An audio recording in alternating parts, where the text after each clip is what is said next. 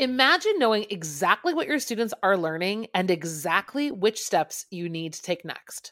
Join us in Down with the Reading Quiz to craft meaningful and productive formative assessments that move away from gotcha moments of basic recall and toward assessing what your students actually can do. In this 30 minute free masterclass, we'll share three powerful assessment keys that work for any novel at any time of the year. Head to shop.bravenewteaching.com slash masterclass to sign up, and we'll also send you a free workbook to keep track of all your notes. Once again, that's shop.bravenewteaching.com slash masterclass to nail formative assessments forever. Hey, Amanda. Hey, Marie. What are you up to later? Want to join me for happy hour? I'm all in. And guess what's amazing? Our listeners and friends of the podcast can also join us because Brave New Teaching Happy Hour has officially launched. Cheers! Cheers, everyone. We are officially hanging out a little bit longer after school with an extended, extra private podcast feed just for you. Yes. Members of Happy Hour get extra 15 minutes of the podcast, give or take, because you know us, we run a little bit long. It's just kind of how we are. But if you would like to get in on this happy hour action, please join us. It is only $5 a month. Head to curriculumrehab.com slash happy hour and get yourself signed up because when you're there, Amanda, tell our friends what we do every month for our happy hour members. I think my favorite part is coming up with a new free resource for our listeners every month. And then we pretty much break down that resource and how to use it. We also like to have guests on to do extended episodes and even q&a that's just for you about that resource. It's really exclusive and super private just for you. So if you are like us and you like hanging out, you like chit chatting about all things that are teaching, teacher life, and everything under that umbrella, join us for happy hour and we will see you there. Bye. Bye. Hello, hello, everybody, and welcome back to Brave New Teaching. So, this episode that you just started is a continuation of last week's episode. And so, we just wanted to say really quickly before we get going if you missed last week's episode, the first half of teaching poetry, you're going to want to listen to that one first. So, hop over there first and then come back to this one. But if you're ready to rock and roll, we are not going to make you wait any longer. I do have one more announcement though. If you already know that you're like, I need more of this, I need more of this poetry in my life, and I need the way that they are talking about it to happen for me, you're really going to want to head over to mudandinkteaching.org to get your hands on Amanda's poetry ebook, Poetry Instruction in the Secondary Classroom all of her poetry genius. Well, actually, I don't know if all of her poetry genius is in those pages because I don't know that anything can contain all of her poetry genius, but a very large portion of it is right there for you. If you want to get your hands on it, head to mudandinkteaching.org. Let's dive into the episode, shall we?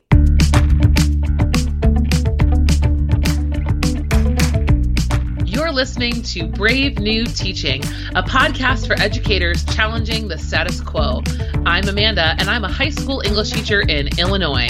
And I'm Marie, and I'm also a high school English teacher in Southern California. We're so glad you're here. Enjoy the show.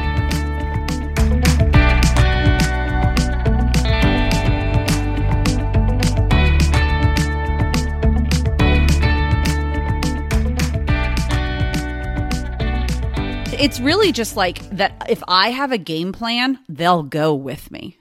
You know, like if I know, if I, I don't have to know what the end of it, like I don't know what our analysis is going to be because I don't want to know what the analysis is going to be. Like something like a sonnet, like I'm always going to know what like the, the, the end of the prologue to Romeo and Juliet, like I, I, pretty much I can tell you in one sentence the analysis or like whatever the message behind that is. I don't want to necessarily know, like I want to be able to do that exploration, but I think where it gets intimidating is not having a game plan and something like your tactic, this big six, like strategy to just having a place. It's kind of like our our episode from last week, visualizing a unit. Like you got to have somewhere to start to just start chipping away at whatever this big thing is. And so if this poem is the big thing, whatever it is that we're trying to get out of it, some sort of an analysis, some sort of a message statement. Okay, here are some steps to take to begin to form that. And it takes away a lot of the intimidation for not just the kids, but also for the instructor to just be able to say, Hey, we've got a new poem. Let's try out our big six on it. Okay, guys, let's, you know, we've done this before. Here we go. Um, I love that that's like a, like you were saying, it's even a bonding moment too, but it's like a community sharing experience in just like digging in and like they get to hear how each other's brains work and they get to hear how their teacher's brain works and like see it modeled by an adult. Like it's really just like really loving all the things that you're saying today. well, I'm really glad. I mean, I, it's something that I wish one of my English teachers would have done for me before I got to college. Like, I didn't really fall in love with poetry until it was the college level. And I feel like it really, for me in high school, was this thing I dreaded because I wanted to get everything right in high school. I wanted to be correct. And that never happened for me in poetry. So it was therefore like not even part of my my canon, my own personal canon. I was didn't care. That might be why I'm so comfortable with Shakespeare's because there are some like pretty. I mean, I definitely like to like bust out of the box and like go, yeah, well, this is what's like really widely believed. So and so is saying in this monologue, but what if it's not? You know, and like break it yeah. open. But you have to be able to understand what's widely believed first. Like I think I liked that decoding piece of yeah. Shakespeare's English. But like what you're saying is just being able to like have multiple right answers is so beautiful and scary and awesome and what we're really going for here.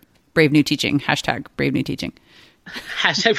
Well, it does. It really starts with us. It starts with creating um, not only a classroom environment where it works, but in ourselves, like embracing these moments to do something a little bit difficult and that are a, a little bit unconventional. So we, we got to go for it for, yeah. for our kids and think about what they're going to miss out on if we don't if we don't do it.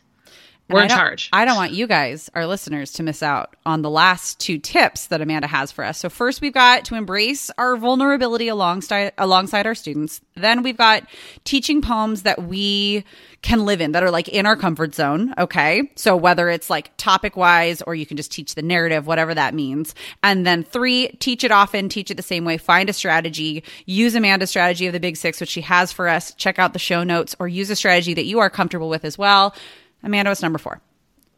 So this comes right with what you were saying earlier is don't feel like you have to reserve like a three week chunk of time to teach a poetry unit, it is perfectly wonderful to embed poems into your larger units and thematically connect them to your essential questions, to your texts, and, and let these poems live alongside the nonfiction. Let them live alongside the fiction that you're reading. And all of a sudden, this, this, this kind of intimidating conversation about a poem becomes, well, how does this poem speak to scout?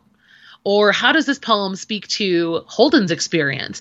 And now we've got a whole nother way of playing with the poem because now it's part of either an essential question or it's part of a discussion that we're having about some characters in another book that we're reading. And that makes that experience even more exciting. Well, and it enriches the conversations. Like if it's something like a novel unit, like you were saying with To Kill a Mockingbird, like it enriches the conversation that you can be having within your classroom. Because, I mean, if you're like me and you've taught a certain novel so many times, there really are only so many ways that the conversation is probably going to go. Yeah, every now and then you get that kid that's just got like a left field idea that actually works and you're like, "Wow, that's an idea I've never heard before." But like a lot of a lot of these um high school texts like that are in the canon that we're teaching uh, you, are kind of going down the same path. But if you bring in something like poetry and you can connect that that brings in a whole nother like it opens up the door to richer conversation so like i love that. And then i love also not having to have just a poetry unit because that's where kids start to go oh poetry. It's like no it's okay. Yes. yeah you know it can just be one or two within the umbrella of a bigger idea it's so it's so much more interesting to teach that way too. I think it's way. I think it's more engaging for me because if I'm not engaged as the teacher, uh, yeah, the kids aren't going to be either. Well, no, and I know you love to do a lot of like paired novels. It's like the same exact concept. When we pair things together and we ask kids to connect the dots, like that's a whole nother critical thinking step that we definitely need to make sure that we're doing as English teachers, as teachers, period, is creating moments for critical thinking that the kids weren't expecting. Absolutely. That's so huge. On those right? moments of like connection that are a little bit more convoluted or even just like easy connections for them to make that then our students feel like they've made a win. Like, oh, wow, something as hard and intimidating as poetry, and I've connected it to my novel or I've connected it to like another text or life. I'm winning this English game. Yeah. So here's like a really quick example. So um, I, I kind of made a list here of ways that you can embed it. So you don't have to read it, analyze it, discuss it, right? You can have a poem, and I've done a lesson before where I have just started the class by reading it, right? No pretense, no nothing. And I've said, which character wrote this poem? Oh, that's so cool. Right. So Yeah. you can use it as this like creative tool. And then all of a sudden, the lesson's actually an argument lesson, and the kids have to write an argument defending which character's voice this sounds more like and why. And they've had to employ all of these skills that they didn't even, you're so sneaky. All these skills that they didn't even know they were employing, such as they have to understand the words in the message and the voice within the poem and then connect it and then use their own understanding and textual evidence to back it up. Oh my gosh. Yeah. Well, then it's not this dreaded, uh, poetry, blah. you know, I've definitely been there for the blah moments. And surprising them with poetry is easier to do than with an entire novel because poetry is manageable. It's class period size. Yes. And that's what I love about it. And, and I, I've te- I teach it. So on the writing side for argument, I've also had kids, um, in my AP language class, which poetry is not really part of that curriculum either. But I would argue that most poems make an argument. They're they're telling you how the world is according to that speaker. And you can make claims and agree disagree with a lot of the things that the poem is saying. Um, and i think that that's a really powerful way to approach a quick lesson is hey this poet chose to use analogy and rhetorical questions to make this argument about blah blah blah how did that work? How do you like it? Do you agree? Do you disagree? So don't feel like, again, that you have to reserve all this time to do a poetry unit. And then, I mean, you can, and that's awesome. I love doing poetry units, but having kids read, analyze, write, imitate, just go collect language. I mean, that's all part of the blending of the unit that's really fun and not overwhelming. Yeah. And it just keeps you on your toes too. You get to just like do different stuff.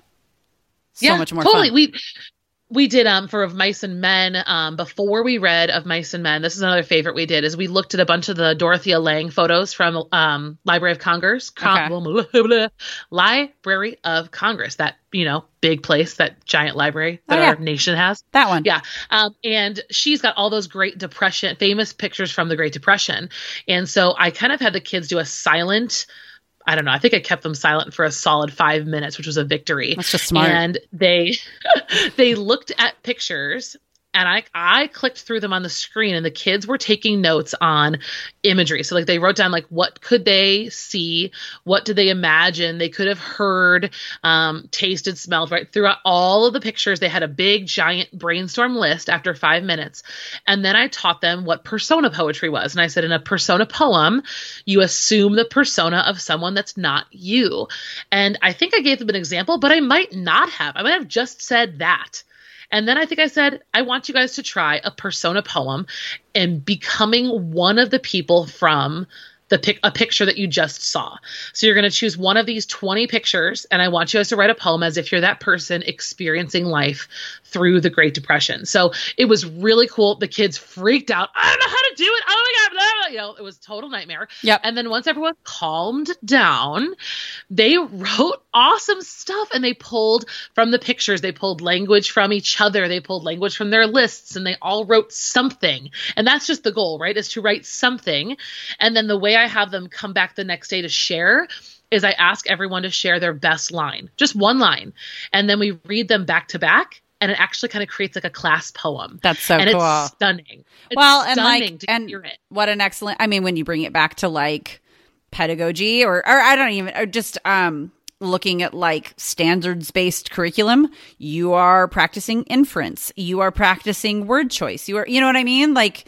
And it's ways to do this really cool, fun, and creative stuff that sometimes I think we discount because we go, I don't have time for that. That's not going to fit on my standardized exam. Like, there's no way that I can justify that to my admin or like whatever the reason is, which are all valid. Um, I'm not saying like BS your way around them, but there are ways that we are missing huge opportunities for legitimate growth and learning for our students. And it's the things that seem like, well, that's extra. No, I think that actually your students gained a lot of skill with inference with that one day. Mm-hmm. It was yeah. huge, and and just the the taking chances. I think, especially at the beginning of a unit, it was this. It was our first novel together. It also just kind of, as a classroom community, started to open up the doors for deeper and richer class discussions. Which, like you said, are all of those skills are part of discussion and the kind of climate that we want to embrace in a English classroom. Totally. Yeah, so that's just it. two examples, but yeah, it's really not that bad, and we will keep sharing ideas. So this brings us to to level level number five, level which is five. level five, because we're, we're going to talk about games. So we've leveled up, leveling up. Yes, we've leveled up to number five, which is this one might be the I don't have time for it kind of one. Um, but definitely, if you're looking for a reason to have a good time in your classroom, playing games with words and I'm not not even necessarily poetry. This is all about language, so you can definitely use language standards to back these up. But I love playing games with language. I remember when I was a freshman in college, my creative writing professor gave us all these tiny little memo pads like from the dollar store with the spiral bound top and they oh, were yeah. teeny and he sent us out on campus and said come back when half the book is full. And I said, "Well, what?" Of... And we had to fill our notebook with nouns and verbs that we that were around us and that we could think that came to mind. And I just had to make ginormous like I learned that listing is the every poet you'll ever meet has got a notebook somewhere on their phone or in real life of words, just a list of words, and just learning to love language and then putting it side by side and seeing what happens. So I'm not suggesting that you send your kids off to Here. fill a notebook full of words.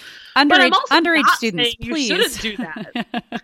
underage students, please take this notebook and go write down everything you see with other underage students. and then don't get in trouble. I have though sent kids to like um ch- during the week I've said I want you guys to go somewhere during the week with your notepad and I want you guys to record the things you overhear and like the sights, the sounds, the smells of a particular place. So like um it, and that's really cool and then the kids can create a poem out of that. Um another game that I like to play I've done with um teaching kids what an ode is, but this works for all different kinds of poems is that I bring in paper bags and I fill them with things that the kids can touch, smell, taste, and describe texture. So they kind of fill out a chart and they look at a dried apricot and they give me right like this thing looks like a blank blank blank blank and the group works together to make a nice long list and then it smells like a blank blank blank blank blank. And then they kind of they they rotate the paper bags of surprise ingredients oh and gosh, random so fun. around the room. It's great and and it's really it seems like this superfluous waste of time kind of lesson but when you watch kids try to describe what does a dried apricot look like I mean, with appropriate language. Well right but they're totally they're totally accessing that language standard yeah. and trying to find the best words. And and then they're saying no no no that's inappropriate. Or you know no no no it's not like that. It's like this. And they're they're looking at nuance. And i don't think a lot of other disciplines out there sorry math teachers uh, again um, but we deal with nuance. And a lot of times we gloss over it because we're so worried about quizzing you on that plot element from last night's reading. Well the big picture stuff and like writing teaching writing is one of the like it's our white whale, right? Like it is hard.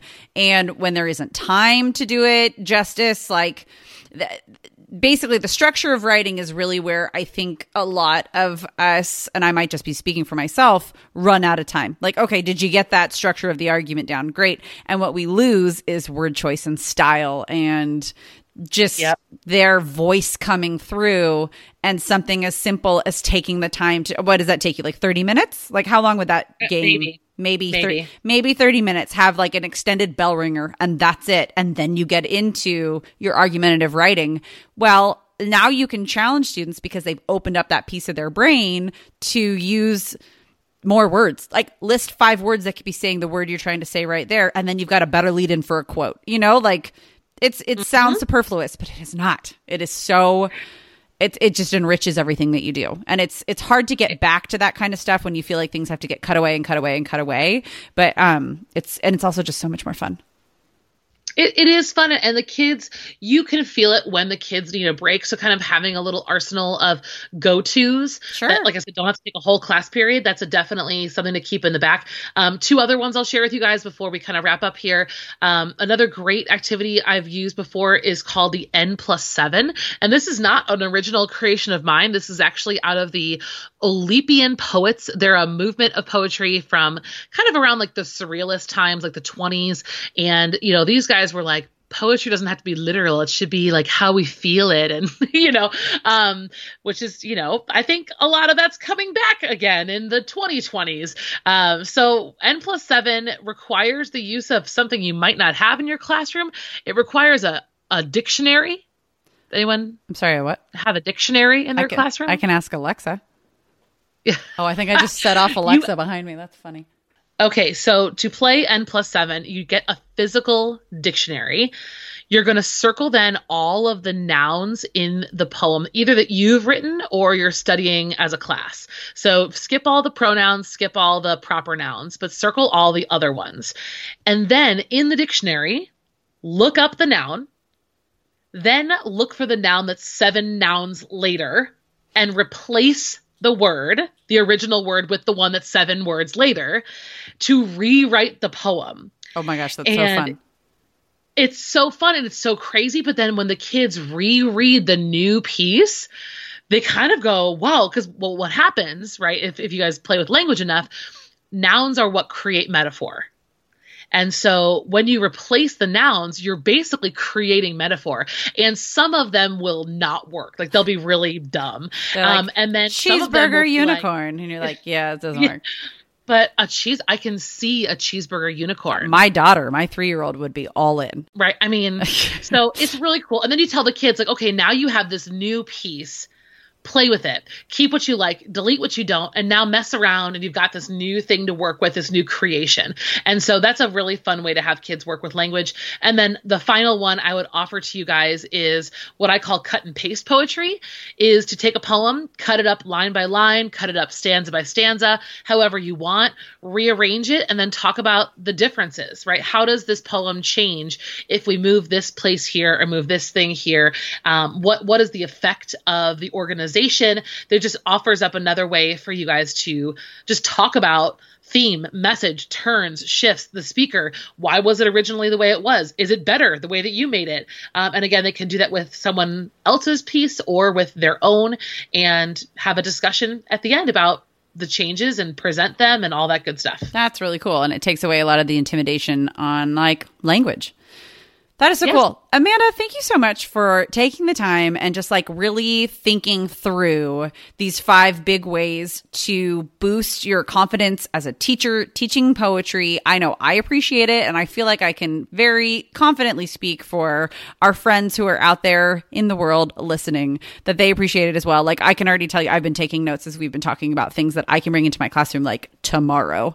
Um so that's just really cool. And before we close out completely, we are going to ask you all for your questions, your comments, your concerns, any sorts of things that you can add to this conversation. Um, either leave them here in the comment section down below if you are listening through our blog you could do that there or uh, catch up with us on social media. All of our tags are linked in our show notes. And yeah, we can't wait to like keep this conversation going, especially if you have like poem suggestions. I feel like now that we've like got the ball rolling here, some suggestions of actual text are going to be really, really good and just an awesome way to like keep it all going. And then Amanda, I do have one more question for you. And it's how we close out. Do you episode. really? I really do. Yes, it is. I'm ready for it. I'm are ready you? for it. What are you obsessed with right now? I am totally obsessed with my buddy Kendra, her podcast, The Lazy Genius. I have to talk about Kendra. Um, she is actually a genius and she says she's a lazy genius but i think she's actually just a genius period if you guys have never No, not at all. Um, if you guys have never checked out the Lazy Genius podcast, you should. She is a lifestyle um, blogger and podcaster, and she talks a lot about the ways that you can manage your life and basically choose between what really matters to you and what doesn't. And her tagline is be a genius about the things that matter and lazy about the things that don't. So she's got everything from freezer meal hacks to routines, which I love routine stuff. Oh my God. Um, I love the idea of a morning routine and I love thinking about it more than actually having one. Um, so she's got all kinds of good things like that. Lazy Genius podcast. I'll link her below and definitely go check her out. Miss Marie, Yes. What are you What are you obsessed with right now? Uh, you know what I'm obsessed with is I'm obsessed with going back to the books that I read as a kid and reading them aloud to my own kids. And I know it's very like oh, but like I'm just loving sharing those stories. Like right now, my kids and I are uh, probably two thirds of the way through Charlie and the Chocolate Factory, and it's a story that like has a special place in my heart for a lot of different reasons. But it's like I'm finding the funny things that my you know six and three year old respectively are finding interesting, and it's stuff that I didn't even notice. And so there's just something like breathing new life into older stories. Um, and it's like become a part of our nightly routine. Speaking of routines, we read a chapter. And like it sounds daunting, but like it's really not that bad. Like it's pretty short little chapters. And so I'm I'm obsessed with that little time that we're having together. That's really cool. Oh, that's so sweet. You guys, Marie is so cute. Why don't you guys go to give us the review because Marie's the best and she tells us the cutest things to be obsessed with. And Amanda just taught us how to teach poetry. So, like, you know, teaching credential be gone. We've now learned how to do it all. So, leave that in your iTunes review, huh, guys? Thanks. Thank you for attending the University of Amanda. I was happy. I was happy to have you. You know what? I, are you expecting like tuition out of this, or we we should probably have I'm that not- conversation later? another day. But no, I'm happy. I, I, think the it would be a reward enough to have more teachers teaching poetry. Totally. I think it would make it a lot less terrifying if we all just kind of were happy about it together rather than begrudging. I like it. I, no one wants to be begrudging because that does not do anything good for students. Well, thank you guys so much for tuning in. We are excited to have you here and we cannot wait to talk to you again. Have a good one. See you next Thursday.